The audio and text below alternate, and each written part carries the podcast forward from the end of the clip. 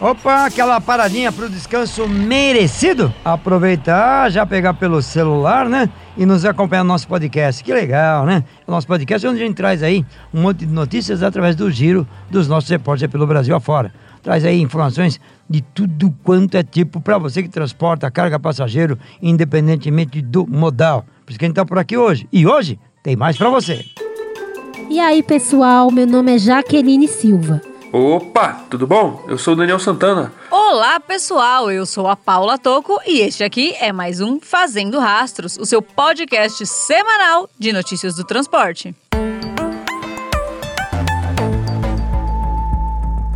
Alta na produção e venda de caminhões foi destaque em maio. O mês de maio foi marcado por uma alta na produção e venda de caminhões, segundo os dados da Federação Nacional da Distribuição de Veículos Automotores, a FenaBrave, e da Associação Nacional dos Fabricantes de Veículos Automotores, a Anfávia. Os números apresentados na última semana pela FenaBrave em relação à venda de caminhões mostram que 10.319 veículos foram comercializados em maio, 944 unidades a mais que no mês anterior, totalizando uma elevação de 10,7% na comparação com abril, quando 9.375 caminhões foram emplacados no país. Vale lembrar que a FenaBrave contabiliza as vendas de cinco subsegmentos de veículos para chegar a esses resultados: veículos pesados, semipesados, médios, leves e semileves. Já em relação à produção, a Anfávia aponta um crescimento de 0,3% entre maio de 2021 e maio de 2022. Ao todo, cerca de 13.009 caminhões foram produzidos no país.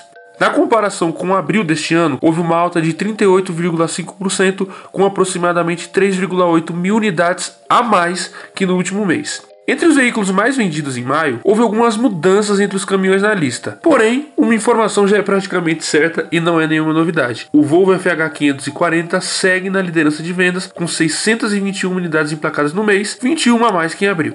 Na segunda colocação veio o DAF XF, que fechou o mês com 513 vendas. Mesmo com a ligeira queda na comparação com abril, quando obteve 528 comercializações, o pesado da montadora holandesa ultrapassou o 11.180 da Volkswagen Man, que seguia firme no segundo lugar há um bom tempo. Fechando o top 3, aparece mais um veículo da Volvo, o FH 460. Segundo informações da FenaBrave, o pesado teve 445 emplacamentos em abril, o que proporcionou à montadora sueca colocar seus dois veículos mais vendidos no subsegmento de pesados entre os mais comercializados do país.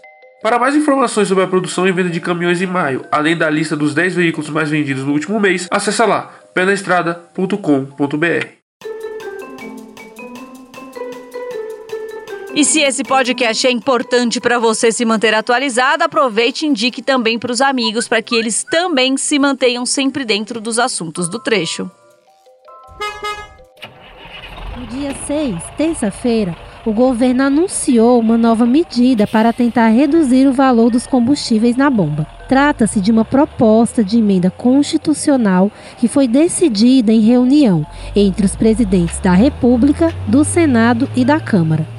Uma das estratégias da PEC é incentivar os estados a reduzirem o ICMS sobre o diesel até o limite de 17%. A questão é que a proposta depende da aprovação do projeto de lei complementar 18/22, que ainda tramita no Senado. Vamos aguardar aí os próximos passos. Mas se você quiser acompanhar essa e outras leis, acesse o nosso site, vai lá na aba de notícias e clique em Tá rodando em Brasília. Ainda falando sobre legislação, no dia 7, o Senado aprovou o Junho Verde, uma campanha de conscientização ambiental de âmbito nacional. Esse projeto de lei foi incorporado à Política Nacional de Educação Ambiental e uma das iniciativas é discutir a emissão de carbono. No setor do transporte, esse tema tem sido debatido com frequência. Nós, do Pé na Estrada, trazemos sempre informações sobre lançamento de veículos, biocombustíveis e legislação relacionada ao assunto. Mas dessa vez, para comemorar a chegada do Junho Verde, preparamos uma matéria especial. Conversamos com representantes de três transportadoras que falaram sobre os benefícios do uso dos veículos sustentáveis em suas frotas. Vai lá no site para conferir essa notícia na íntegra: www.penaestrada.com.br.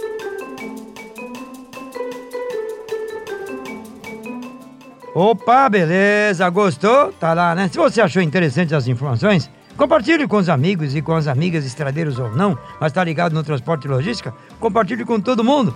Se você quiser saber um pouco mais dos nossos podcasts, é só acompanhar em nossas plataformas digitais ou ainda você pode acompanhar a gente direto e reto ali no Apple Podcast e ainda no Spotify. E ainda você pode achar um pouquinho complicado, achar tudo isso, vai direto na página trucão.com.br.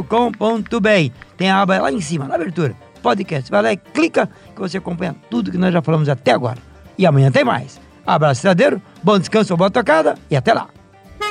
E o nosso podcast semanal vai ficando por aqui. Agora você já está muito bem informado, já sabe de tudo que aconteceu de mais importante no mundo do transporte nessa semana. Se você quiser ver notícias diárias, passa lá no trucão.com.br. Lembrando que ontem foi quinta-feira e quinta-feira sempre tem vídeo novo lá no Trucão e Toco. Passe lá no nosso canal do YouTube também. Um ótimo final de semana para todo mundo. A gente se vê na semana que vem. E o Fazendo Rastros de hoje teve a apresentação de Pedro Trucão, matérias de Daniel Santana, Jaqueline Silva e Paula Toco e edição de Felipe Rodrigues.